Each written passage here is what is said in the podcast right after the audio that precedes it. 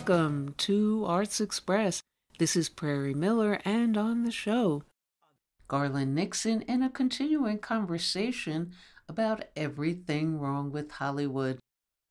Hello, Garland Nixon here, and we're going to talk about uh, something interesting this whole so called diversity thing going on in Hollywood. Let's talk.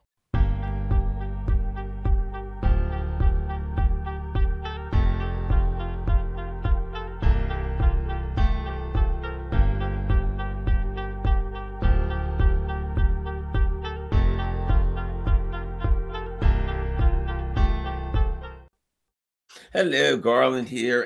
I think about this. There was a time when the America was apartheid, and everybody that knows me knows I'll talk about anything. Race, the issue of race, could care less. I'll talk about it. It's real. Yeah, I'm, I'm a a um, philosophical minded person, and a philosophical minded person has to be willing to talk about any and everything from an intellectual perspective, right? Okay, so there was a time in America where complete apartheid. If a black guy wanted a job as a fireman, wasn't happening. You go to Hollywood, we can give you a job, but you got to be a tap dancer or something. Hey, we'll give you a job. What are you gonna be? You can would you prefer to be the maid or the butler? Right? That was reality. I don't think that's fair. Most people today would look at it and say, well, that's not fair, right? Not fair. Black guy goes to Hollywood. He's a good actor. He wants to be an opportunity to act. Give you a, a, a, a an example. Paul Robeson. So Paul Robeson Jr., who was uh, uh, uh, related a story to me about his father, a true story. And he said, Look, my dad, this was like in 1940s or whatever, and he was an international star, right? Paul Robeson was an international star. He was one of the considered, you know, probably the greatest baritone who've ever, li- ever, ever lived, right? And so some Hollywood, and he was making movies all over the world. The guy was huge and just a brilliant um, talent, uh, entertainer and um, some Hollywood execs saw that, and you know what they thought: "Ching, we can make money." So they come to come to his home, and they say, "Look, here's what we're willing to do. We want you to make five movies. We're going to give you two million dollars. Think about two million in the 1940s. You know that was like a hundred million dollar contract in this day and age. We'll give you two million and five movies and you're going to be the star you are we're going to make you the star of all stars you know his talent was without question you know uh, brilliant, just a stellar talent. So we're gonna okay. He's like, okay, that sounds like a good idea. Wow, two million, that's a lot. Hey, um, let's get down. And they said the only thing is, you know, we know you don't like this, but you're gonna have to be like a maid or butler. You'll be the star. You'll sing your songs. You'll do all the stuff. And Paul uh, Robeson said, I ain't gonna do it. Oh well, you have to do it. He tore the check up and said, get out of my house. Goodbye. Not doing it right? Why? Because he's like, I'm not going to go and pretend that black people have to be second class citizens. That was great. A man who stood for what he believed in. I, I, I, love that, right? And let me add this about Paul Robeson. Did Paul Robeson stand for black people and African freedom worldwide? Yes, he did. Did he go to the north of England? Did he stand for these white um, coal miners and workers in England and trade unionists and, and industrial workers and, and, and, and that were getting, you know, uh, uh, beaten down? He absolutely did.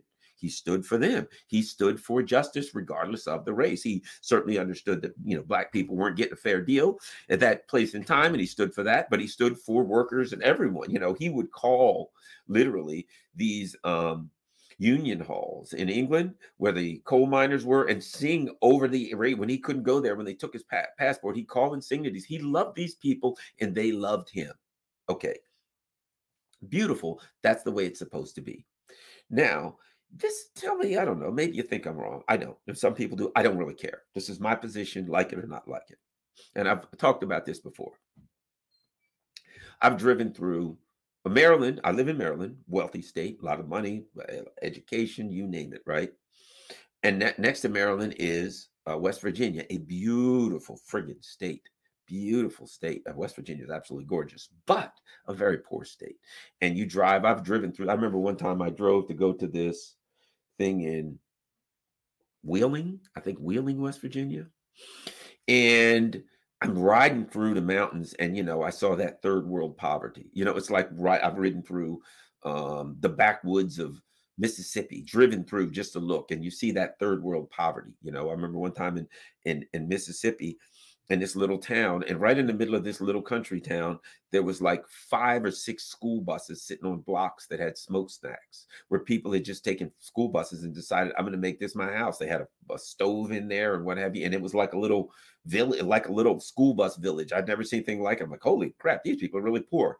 Rode through West Virginia, right? And you see dire poverty, not black dire poverty, not white dire poverty, dire poverty. You know, you're riding along and you see this friggin' trailer sitting on the side of a mountain with like sticks holding it up. And you're like, for God's sake, I couldn't sleep in that for a second. I think that the sticks are going to break and I'm going to roll down hill in a flat spot in the town, right? And I see, you know, throughout Appalachia, very, very poor, poor black and white people, poverty, right? And I wouldn't want to say, I'm going to go in there and I'm going to pull all the black people out and give them a fair shot and give them a good job and make their lives better and leave the poor white folks, or vice versa. I wouldn't want to do that, would I? No, that wouldn't be what I believe in. And I look at Hollywood and I say to myself, I don't think it was fair when they said to Paul Robeson, you have to be a maid or a butler or a driver. When black people who are well talented went to Hollywood and they said, nah, we can't give you a leading role. We can't give you a role at all. That wasn't fair, was it? So is it fair today when some white guy takes uh, acting classes and hones his skills and he goes to Hollywood and he can't get a job because now back then it was we only hire white people. Sorry, our advertisements are all white. Look at the old advertisements from the 70s and 60s. Oh, white. Ain't no black folks in those. I don't care what they're selling. Ain't a lot of black folks, right? Maybe a Popeye's chicken or something. That's about all they're going to give black folks, right? If I don't think that's fair, do I think it's fair that white guys who want to be an actor and who hone their skills and they go to Hollywood and they read for a part and they don't get it because, hey, sorry, white guy, you ain't in no more. It's all about black people. Now, if you were a overweight woman of color with like really short hair who you know couldn't wouldn't be reflected in Hollywood in the past. Now you would be reflected in Hollywood. So this is what we're going to do. Sorry, no, no, no job for he, you here, buddy. I look at it and I say, well, I don't think that's fair either. See, people like me and people, well, I don't know about you, people like me, it's about justice to me. It ain't about justice for black folks, it ain't about justice for white folks. Now, to some extent, you can take into account, I can make uh, arguments about historically people groups being held back and that's not fair and that should be dealt with. Yes. Certainly I can make that argument. That's a different argument. I can make the argument and I can point to Native Americans and I can say, what the hell are I doing driving onto a Native American reservation and 30% of the people don't even have running water? And they don't and they they're living in shambles and shacks that's unthinkable the government yet we got hundreds of billions of dollars for war and we can't do the provide the most basic infrastructure on a native american reservation that is an embarrassment to this country and it's unfair. And I can look at that and say that ain't right. We need to first of all, Native Americans. It was their land. It was taken from them unfairly, and they need to be fairly dealt with and compensated, at least give decent housing and running water and electricity for God's sake. It's a humiliation to me that our country doesn't do that. But that's a, you know, that's a, so that's part of this conversation. It's the part that says this making a diverse advertisement for Walmart is not going to do anything to help the poor Native American people. It ain't going to fix anything. It's not going to change ideas. It's not going to do anything but aggravate people like me who say, I can see through this. It looks like a fraud to me. I smell a rat. In the same way, when I turn on Jurassic Park and the CIA is the good guy, uh, what's the guy's name? What's the woman's name? Zoe Zodana or something. She was the blue, the really pretty blue lady in um, Guardians of the Galaxy, right? She was in Guardians of the Galaxy. And now there's some show that she's doing where she's like a CIA agent who's going around the world doing good, stopping the bad guys, right? Well, when I see that, I smell a rat. Oh, we've got a diverse female who's oh, oh, she's got a great part. Oh, isn't that wonderful? What is it? Oh, she's a um, intelligence agency who's going around the world doing good. No, I'm not down for that. Uh, CIA, an intelligence operative. That's the latest thing. The intelligence operative that's going around the world doing good. How uh, you know uh, uh, far is that from the truth? Right. So in the same way that when I see a diverse female who's being a intelligence, uh, and, and, don't get me wrong, Zoe Saldana is in fact a good actress and a very beautiful woman. So I'm not saying that they missed the mark on using, on giving her, you know, she's a good actress and she's a pretty well great. Hey, she's the kind of person that Hollywood should put in a movie. Great, she looks good. She's got a lot of talent. Wonderful. But my point is, they're still making a CIA doing this thing with the, the good CIA agents. So I still understand that they're using a beautiful actress talented actress to try to train me that the intelligence agencies are here for the good of the order when I know better.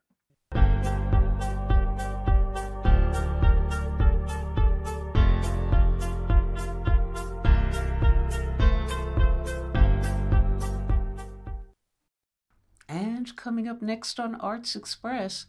What's going down at the Slamdance Film Festival this month? That David versus Goliath grassroots independent gathering playing out simultaneously with the Sundance Film Festival in Utah and in opposition to that Hollywood East and West anointed gathering. And phoning into the show from Colombia to talk about his documentary Opening at Slamdance on January 20th is director Sean Mattison talking about Petro tracing the triumphant and unlikely victory of former M19 guerrilla Gustavo Petro, now leftist president of Colombia in that rabidly right wing U.S. controlled country, and Petro negotiating as well between the continuing elements of the FARC struggle, the oldest half a century revolution historically, the U.S. military and subversive activities, and the drug cartels in that country.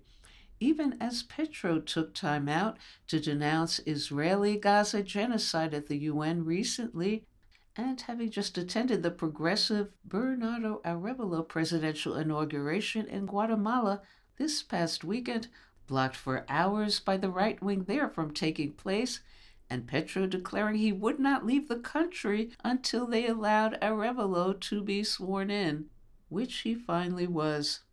Here's our conversation with Sean Mattison from Colombia.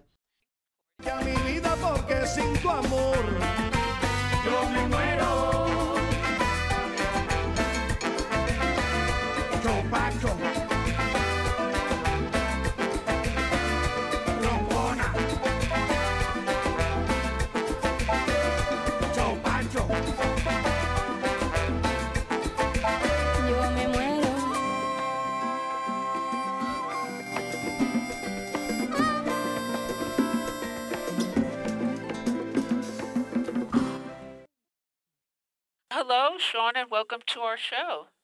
Hello, thanks for having me. And where are you calling from? I'm currently in Medellin, Colombia. Oh, you're still there. Wow. Okay. Um, yeah. well, why was I've, I've been I've been living here uh, uh, between here and New York for the last couple of years. Oh, oh, okay. Why was this a documentary that you were inspired to create?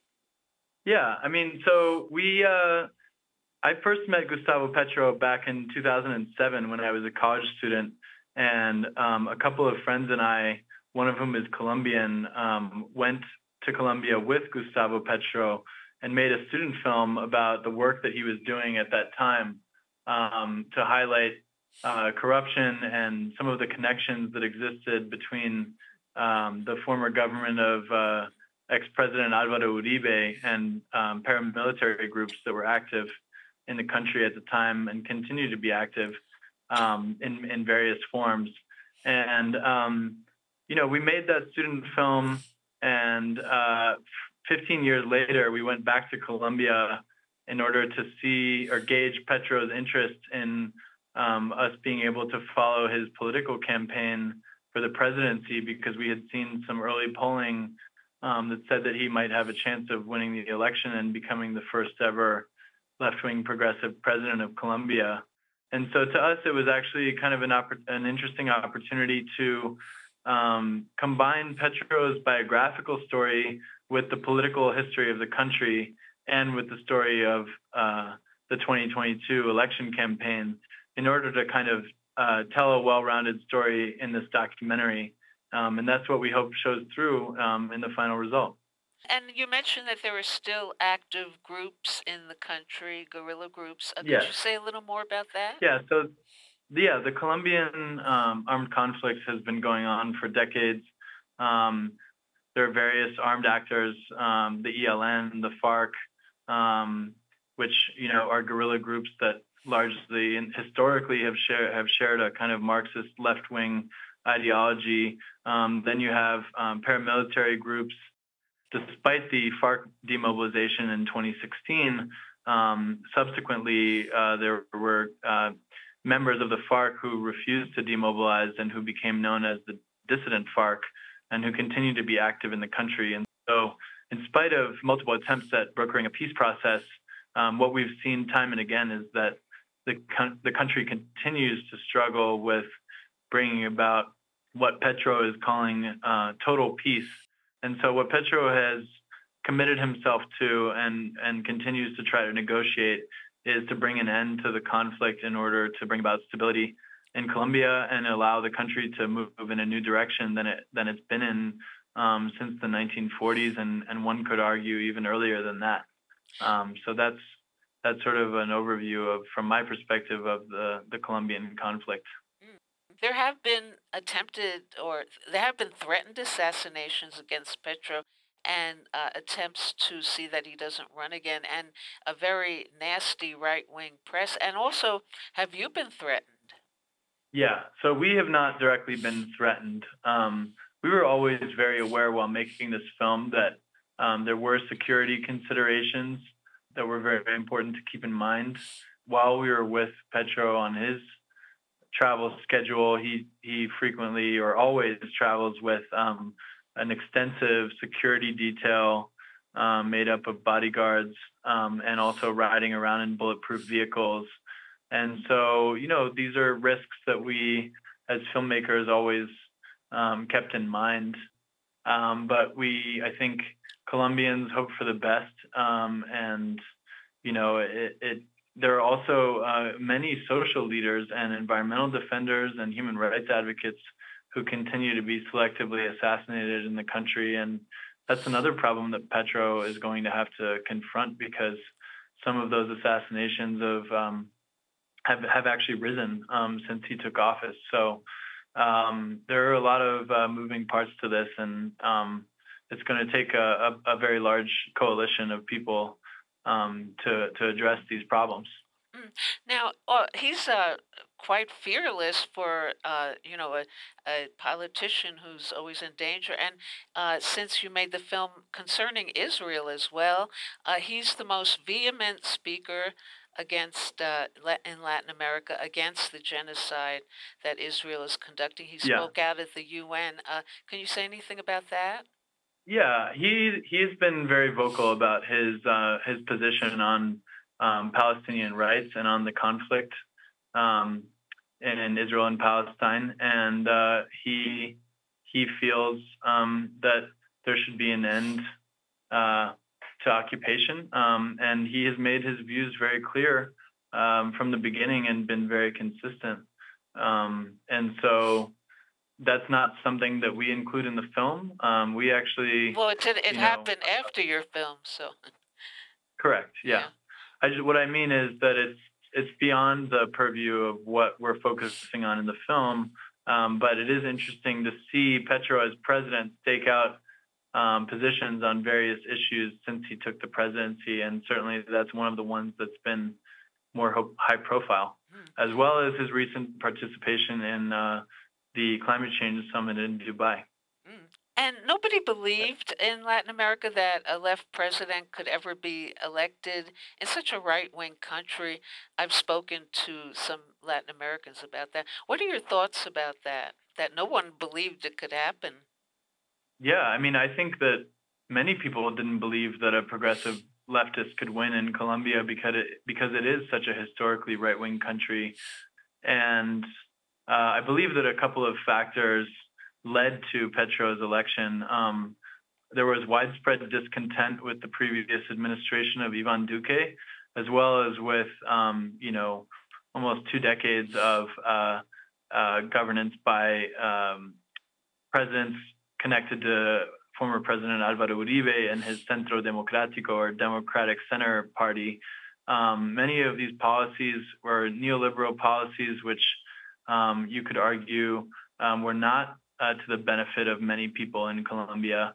And so um, this kind of con- uh, entrenched inequality combined with the social unrest that took place during Ivan Duque's presidency that were sparked by calls for by attempts at pension reform, um, and then subsequently uh, the crisis of the pandemic, I believe, created a kind of constellation of um, different problems that uh, actually kind of gave Petro the opportunity to campaign as a change candidate and um, you know, uh, state that he would be the one to address a lot of those those issues that the country had been facing and, and had been so upset about. And one elephant in the room is the United States, with all sorts of operatives in the embassy and the U.S. military bases there, and always maneuvering to block the left politically there. So, what do you think happened? And did you interview any of those Americans in question? Yeah, well, we, you know, the United States has historically been Colombia's number one security partner in the region. Obviously, you can look back at Plan Colombia, which is a largely failed, um, you know, drug policy uh, between the United States and Colombia. Uh, a lot of eradication of coca, which didn't achieve its stated aims, and which, in retrospect, were um, an, a huge waste of money for the United States did nothing to curtail the conflict in Colombia, as we've seen. Generally speaking, the war on drugs, as the U.S. has historically um, undertaken it, has been a, an abject failure, and, and many people are coming to realize that. I think in terms of um, you know the possibility of Petro being elected, uh, there were some there were some fairly neutral uh, signals from the Biden administration about his candidacy um, certainly not any type of enthusiasm about his his the possibility of his presidency. But once it be- became clear um, the level of popular support that he had, um, and that he, you know, was not trying to suspend, you know, relations with the United States or you know shut down the military bases and the presence in Colombia that you alluded to. I think that um, you know, they the U.S. government decided that Petro was somebody that they could work with, and what we saw soon after Petro got elected is that almost within days he was meeting with Antony Blinken and getting on the phone with Joe Biden, mm. um, and he's traveled to the United States multiple times um, since he got elected. So um, I believe that you know Petro is a statesman, and he uh, his biggest focus is trying to work towards um, you know, that his stated aims uh, for Colombia, and he'll continue to do that. But you know, the U.S. presence in Colombia is not going anywhere anytime soon. Mm. And did you attempt to interview any of those Americans there? No, we um, generally speaking, I'm not particularly interested in what the State Department has to say. So we didn't really, and most of the time, they're not really authorized to talk to the media about these types of matters, mm. regardless. We were at the Havana Film Festival in Cuba, where some of the themes that we talked about in the film resonated with the audience there. And now we're going to be screening at Slamdance in Utah for our US premiere. And it will be really interesting to see what a US audience, how a US audience reacts to it. That being said, we have screened it for people in Colombia.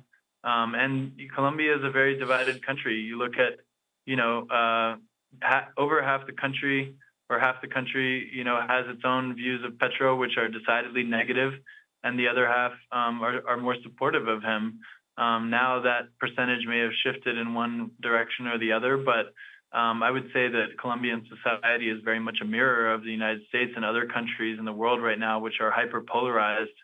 Um, and so when we're gauging the reaction to the film, it's actually very interesting to see how it varies from country to country and region to region. Um, but what we're most looking forward to is screening the film in Colombia in the early part of next year, which is right around the corner. And I, I very much look forward to seeing um, what people have to say here in Colombia. Mm, and has it been a reaction from the right wing there or the right wing media? Uh, not yet. Oh. I'm I'm looking forward to hearing what they have to say, though.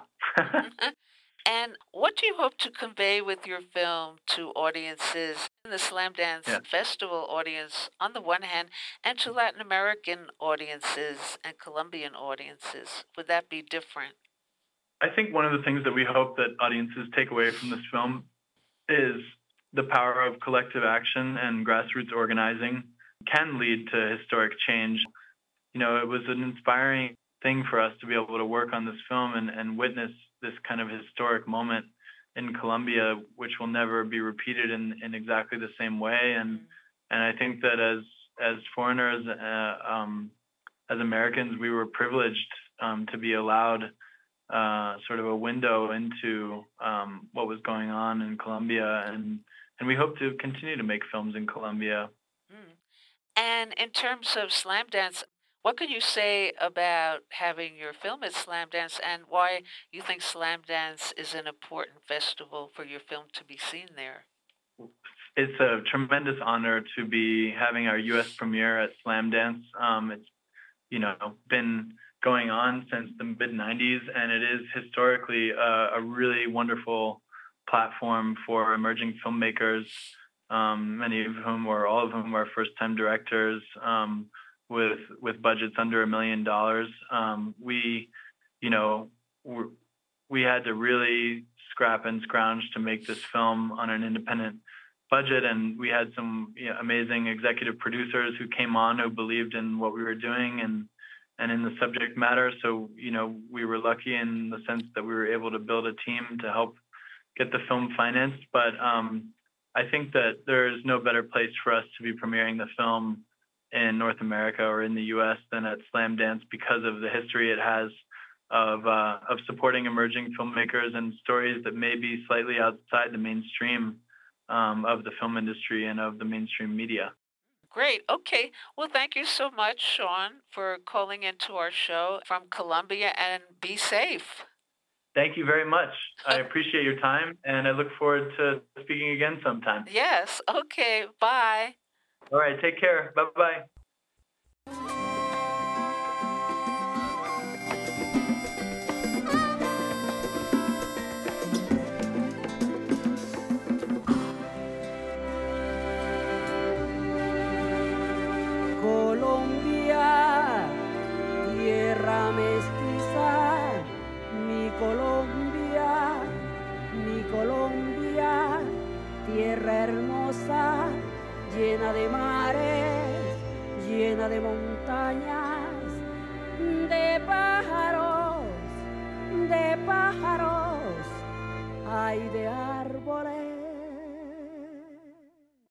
And more information about Slamdance and the screenings of Petro is online at slamdance.com.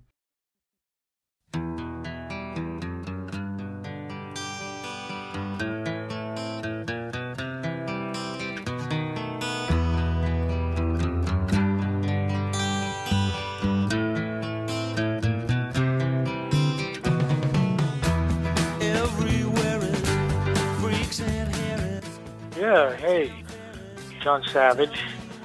If you're if you're listening to this right now, you're way ahead of everybody else in the world. This is Arts Express with Prairie Miller, and she's had the courage to give a call to me, uh, John Savage, and uh, I'm grateful to be a part of what I consider to be one of our most important radio programs and networks we have available in this country today. So hang in there. All right.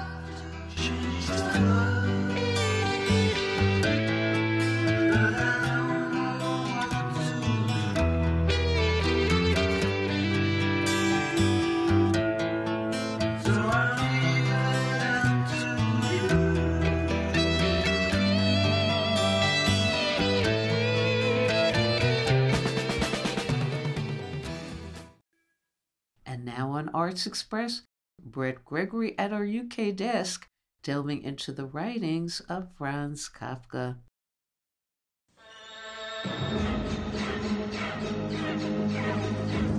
Kafka. Kafka. Kafka. Is that uh, your real name? Well, why shouldn't it be? There are people watching. This has been opened. Oh. Shall I reseal it? I understand you fancy yourself as a writer.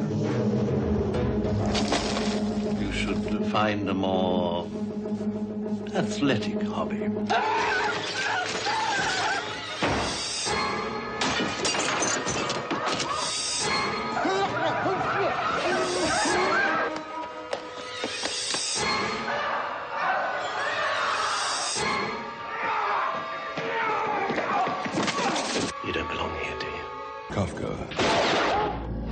To solve a mystery, he will enter a nightmare.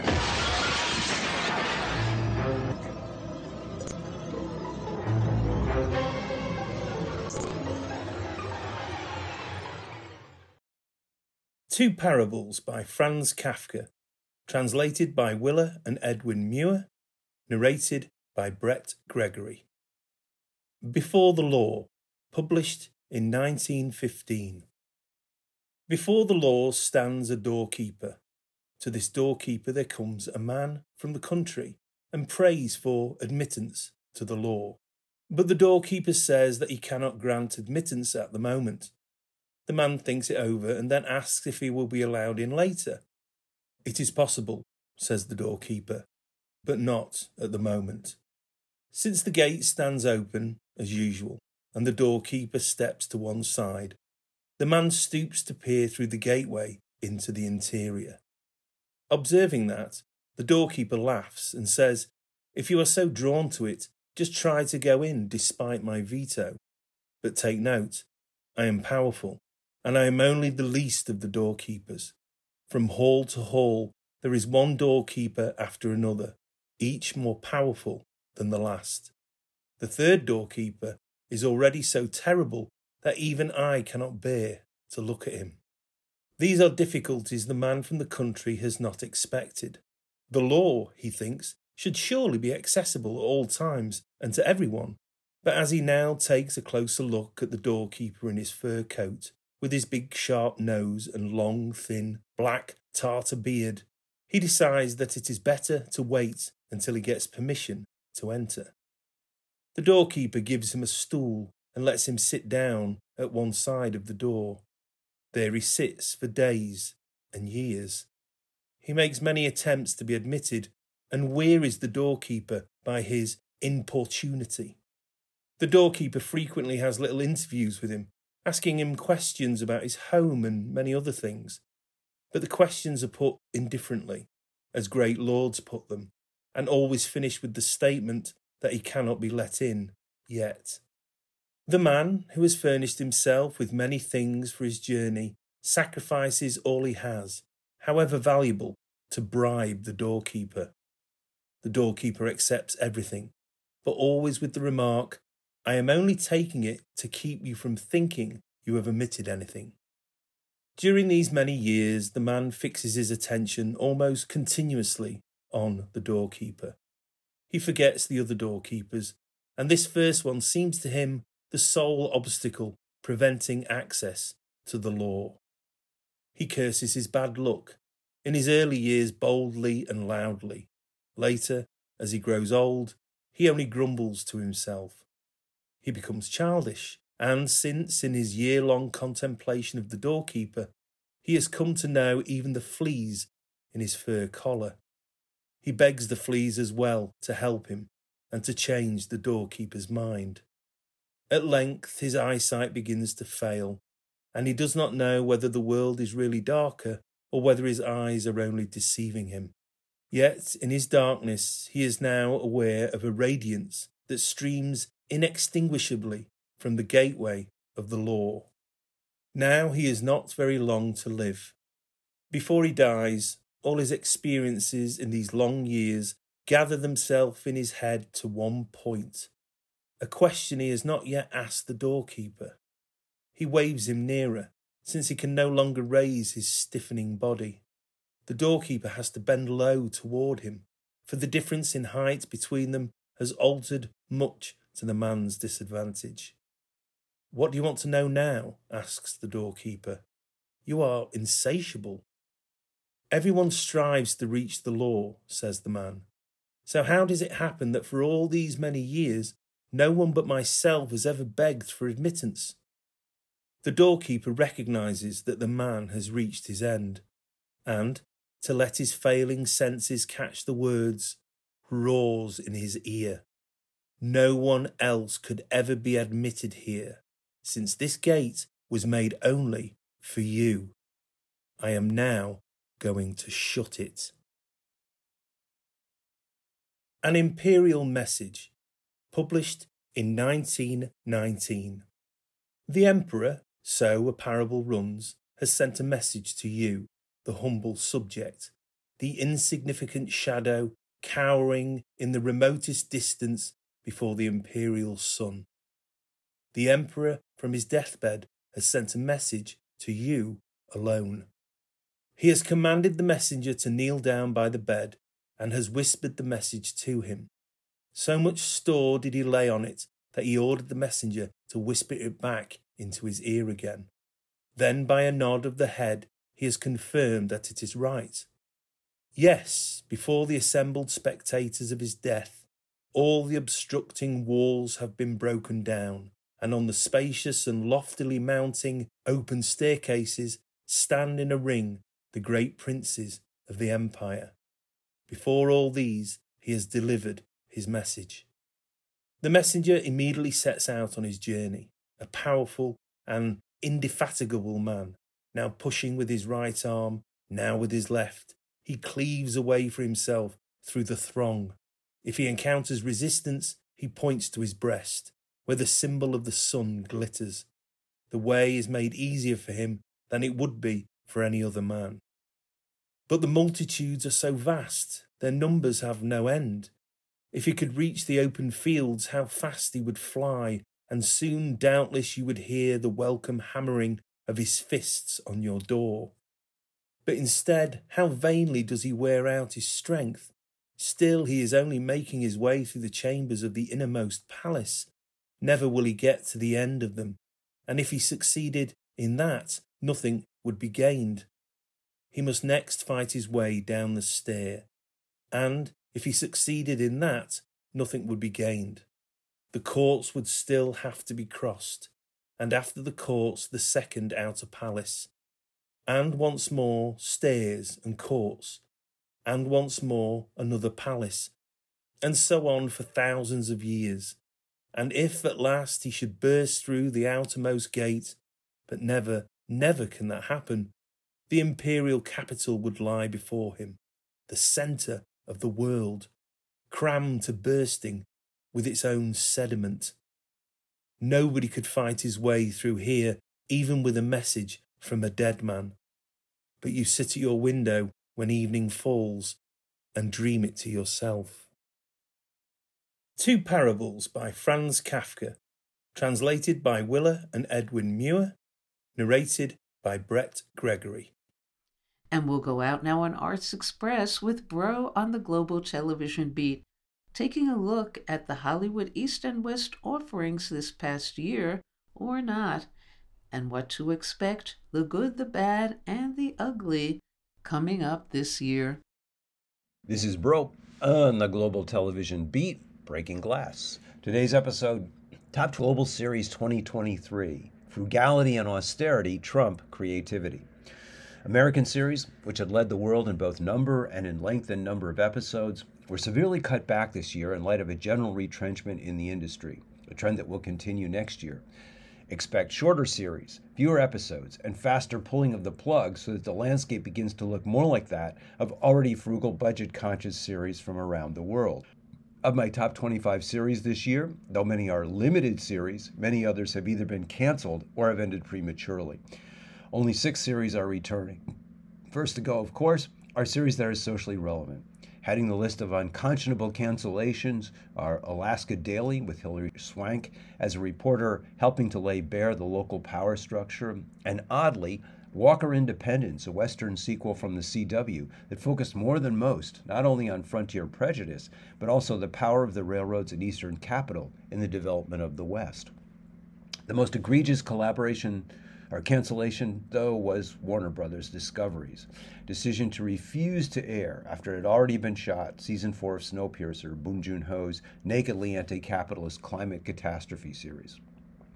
Who has time anyway to watch series that deal, even if obliquely, with power relations and social problems? Amid the plethora of game shows, Let's Make a Deal, The Price is Right, reality TV, World's Funniest Animals, and House of Reality TV Villains, and reruns, Yellowstone, that the producers have foisted on the general public due to the writers and actors' strikes, but also due to their general cost cutting, with the hope that some of this bottom of the barrel cheap fare will outlast scripted series due to arrive next year.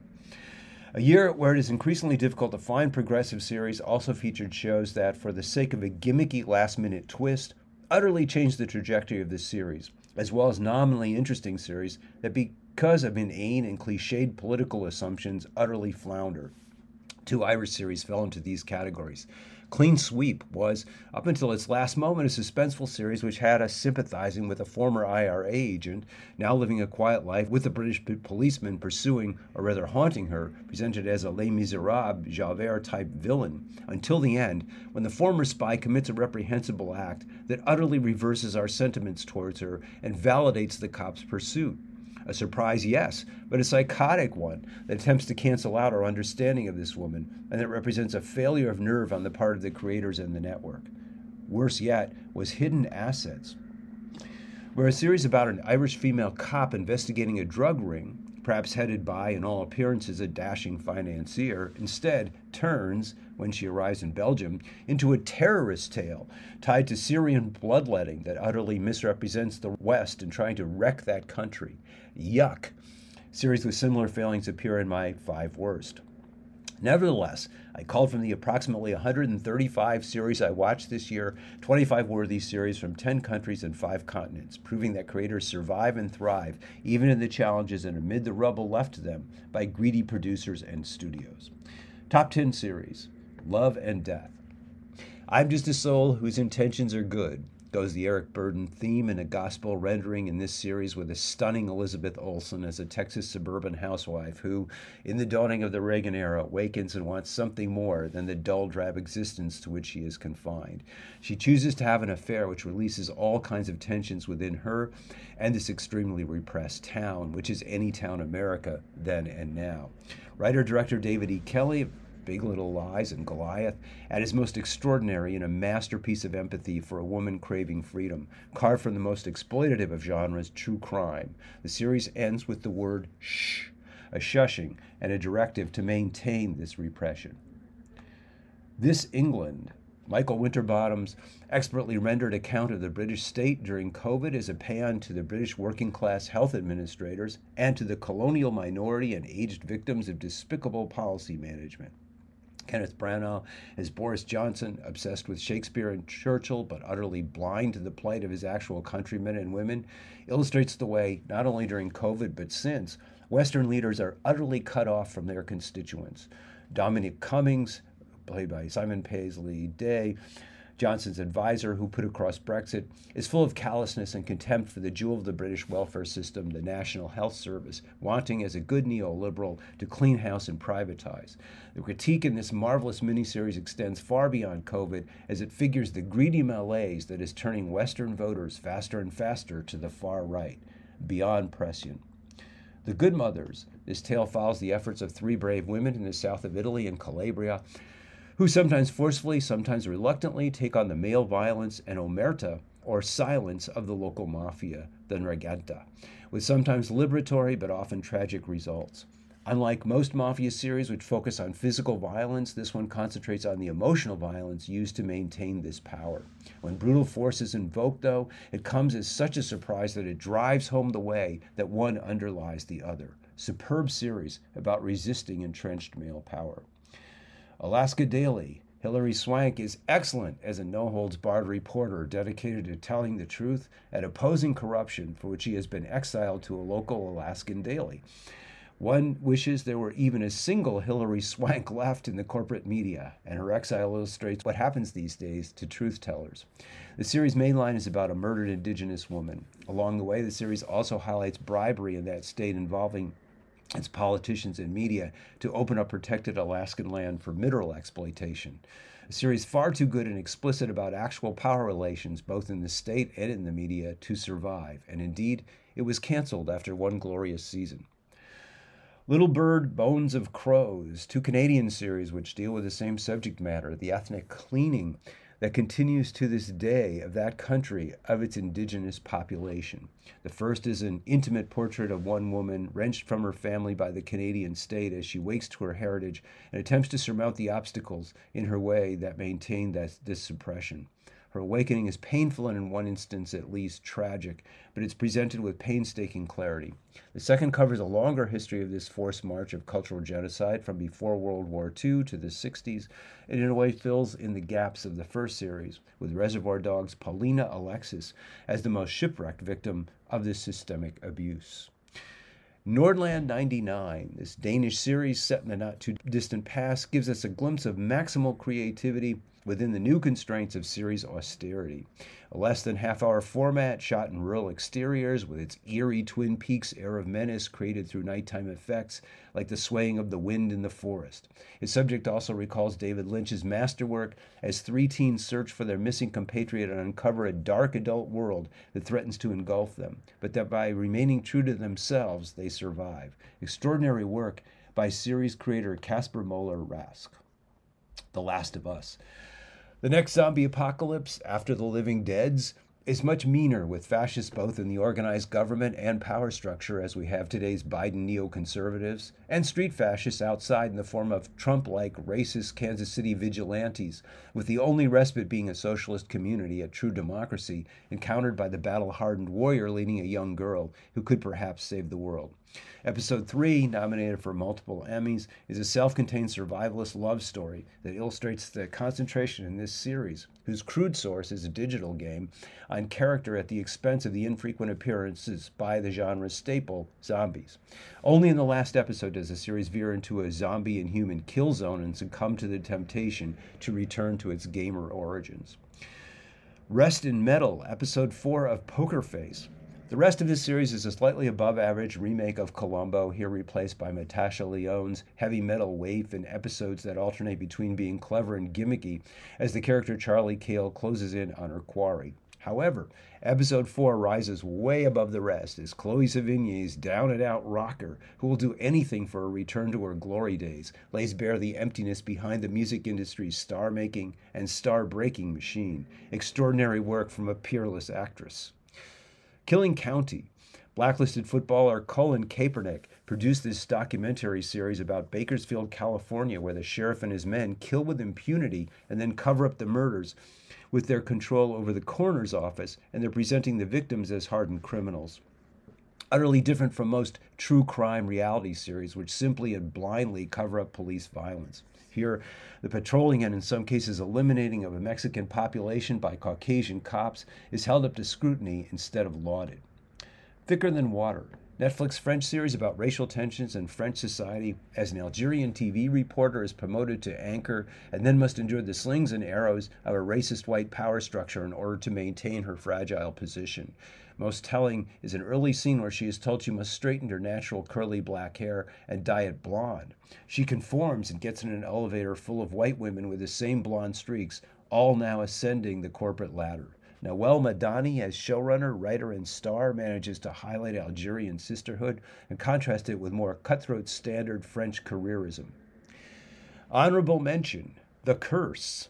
This lead threesome is cloying, obnoxious, and difficult to watch as the woke neoliberal couple attempts to jump on the indigenous bandwagon to exploit their lands for what amounts to socially conscious gentrification. Meanwhile, the filmmaker, whose reality series will secure their profits, is beset with his own careerist anxieties. Most telling scene of a sometimes brilliant satire is the couple having masturbatory sex, where neither connects with the other and which exemplifies their disconnection to the indigenous world they're exploiting. Woman of the Dead, Austrian series about a female embalmer in a rural hamlet who takes on the power, the local power structure which has colluded to eliminate her husband. She disrupts the attempt to turn the area into a luxurious ski resort in her quest for truth and vengeance against a religious, civic, and corporate elite who she exposes and destroys. Black Snow, Australian cold case murder mystery in Queensland, exposing the roots of wealth in a town where slaves from the island nation of Vanuatu were brought to harvest the cane fields. Here, the investigation of the past sheds light on the single murder, but also on the larger crime of appropriation of an entire people. Limbo Land, Pakistani series set in the gorgeously verdant, breathtakingly mountainous Hunza Valley in Karachi, that has an old man, now owner of a luxury hotel, reminiscing about the mistakes he made in putting greed above human relations. This is succession, but entirely critical instead of a laudatory celebration of the Murdoch Empire. Black Santiago Club. From Benin comes this African series about a music club that is a fountain of not only musical but cultural heritage in danger of being displaced by a greedy developer who wants to build condominiums for the rich. The series subject is the community organizing to preserve its social treasure. Never Have I Ever. Fourth and final season has the Indian teen of the title torn between two boyfriends. That tension, though, is not allowed to supersede her attempts to fulfill her dream of getting into Princeton, the actual focus of the final season, in a liberatory way which upsets the usual single minded romantic focus of the teen genre trajectory. Bay of Fires, beyond quirky Australian series about a thoroughly competent female executive exiled to a Tasmanian town of ne'er do wells who may all have a criminal past. Marta Dusseldorp, in the title role, holds the whole thing together while teaching the disorganized criminals a thing or two about more organized corporate scamming. Dark Winds Season 2, the series torn from Tony Hillerman's novels about Southwest Indigenous, features Zahn McClarnon and Jessica Matten as Indian lawman and deputy pursuing a deadly white racist and more pressingly coming to grips with the landholders who hire these types to bury their secrets.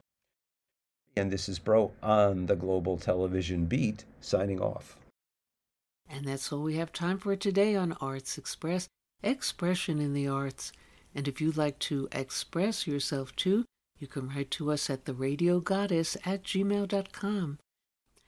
Until next time, this is Prairie Miller leaving the station.